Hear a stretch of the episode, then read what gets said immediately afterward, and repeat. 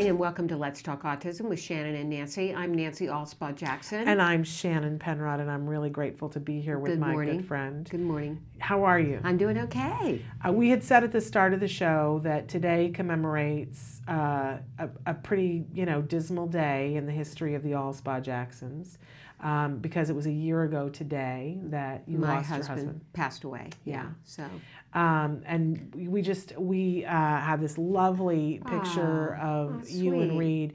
And I, you know, I was thinking about it this morning, and I thought, well, you know, today's a good day to remember Reed's life yes. not so much what happened a year ago today, but to remember his life and the good things that he did and how he made us laugh. Yes. Oh my gosh, What a that great man can make autism me dad laugh. he And what a was. great autism dad he was. Yeah. I've been going And- through a lot of old photos and clearing out and the memories are unbelievable of all the things he did with Wyatt. And so I just want to give a big shout out to all the other autism dads out there Yeah. that make such a difference in the lives because we felt that huge void. Wyatt has definitely felt the void.